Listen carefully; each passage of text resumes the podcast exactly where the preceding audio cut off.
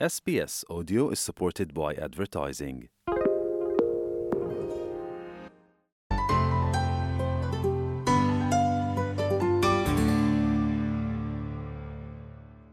नमस्कार, मैं हूँ नताशा कौल एसबीएस हिंदी टीम से भारत में स्थित उत्तरकाशी में एक सुरंग में 41 कामगारों के 17 दिनों तक फंसे रहने की घटना पिछले दो सप्ताह से लगातार सुर्खियों में थी बहुत से सवाल उठ रहे थे कि क्या इन लोगों को सुरक्षित बाहर निकाला जा सकता है या नहीं, लेकिन अब ये सभी लोग सुरक्षित बाहर निकाले जा चुके हैं।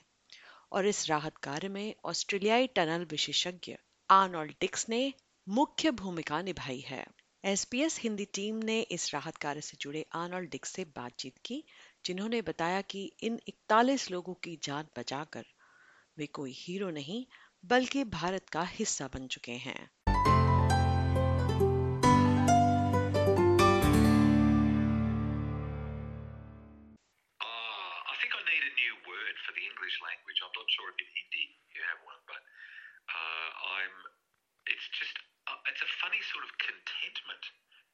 Know that happy is the right word. I feel it's like I'm full on good deeds. Yeah. I know that sounds odd, Yeah. um, but but it's just so lovely to be a part of a uh, an effort where everybody was so noble and so directed at protecting human life and making sure no one got hurt. And then we did it. Despite all the odds, we did it. And Give us a sense what all happened uh, during the rescue operation. well, uh, I mean, uh, what we were confronted with was, I know, hundreds of thousands, maybe millions, I don't know, of tons of, of rock which had collapsed internally, like an internal avalanche of a, a mountain uh, and, a, and a huge cave on the inside that was threatening to collapse further. So imagine the mountain now is hollow like an Easter egg and it's collapsing eventually it's going to cause a hole at the top, but it's collapsing on the inside. So, as technical people, we're conf- we're confronted with uh, a very unstable condition because the mountain hasn't completely collapsed; it's only partly collapsed, and it's in the process of collapsing. And then, in our other hand, we've got 41 people who are alive and well.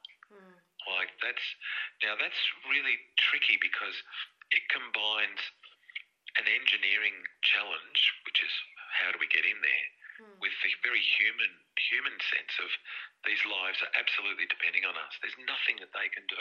In fact, if they try and do something, for sure they will die because they will trigger um, a collapse internally. Um, so the challenges were just enormous, and there's no textbook for this. This was good, good people, um, like the best people from India were here, and they are awesome.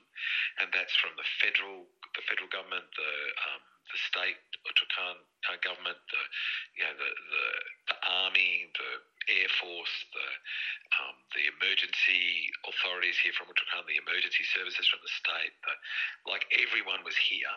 And now the question is, how do we how do we organise ourselves and get this job done where there is no obvious answer? There is there isn't a textbook solution. We we don't really know how we're going to do this, and let's just get on with it and do it.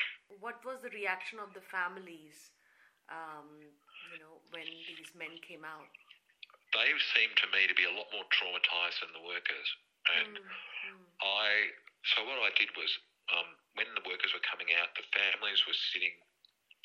They had like little chairs that they'd arranged to wait to identify, I suppose, their loved ones as they came out. Hmm. And what I did was I actually sat behind them, so hmm. they weren't looking at me. I was looking at them. So I pushed my back up against the tunnel hmm. and was just sitting on the ground, actually behind, but in a spot was sort of like on a big pile of rocks. So I'm sitting on a pile of rocks, my back against the wall, all the families in front of me, then the people coming out in front of them, and then the people receiving the uh, ambulances and everything off to the right.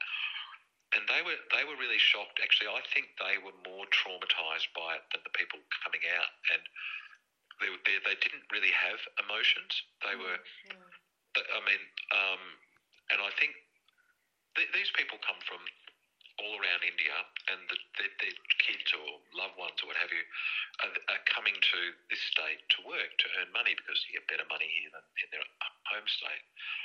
and I don't think, looking at their faces, I don't think they really believed they were even alive. So it was maybe for them it was like um, seeing the living dead. You know, like it was really, really, I think quite.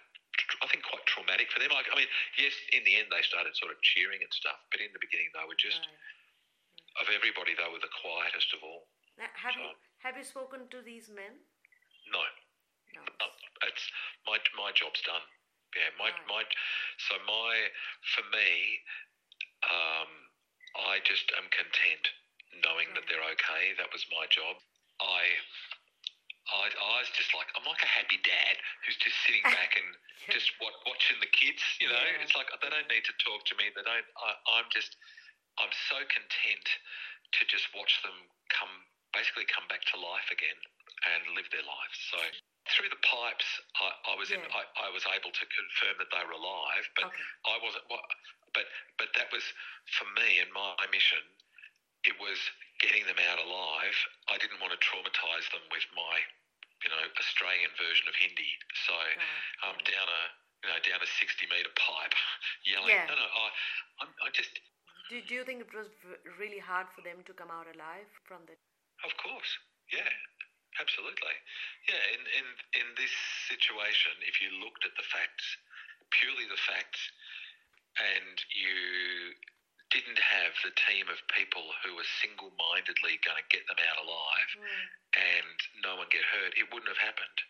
And and we did it. It's just it's like a storybook. It's like a little kid's book. It's Yeah. like an ancient fable. It's just lovely. So that's anyway. So I was I was in Europe, and so then it was the federal government of India that contacted me and Okay. asked me to come. Um, yeah. So the federal um, so the federal government initially um, contacted me on day one, and we shared some ideas, uh, and then by about oh, I think by about day three or four, I think everyone realised it was going to be a bit harder than we thought, Hmm. and so they asked me to mobilise and come come to India. So I did. I came straight away, and then they flew me up there in a helicopter, which was really cool. Like Mm. I'd never done that before. Hmm. So yeah, and joined the team. Yesterday I went um, up the mountain to Mm. the temple of the local god, Yeah. uh, who's um, for the mountain, and I had the best day. I, I, you might have noticed I said a few prayers, and my prayers had been answered. So I thought it would be entirely appropriate for me to go and say thank you, and so. It was so nice. It was the loveliest day. Anyway, pro- I reckon probably the best day I've ever had, ever, And- because it was a day of cel- celebrating.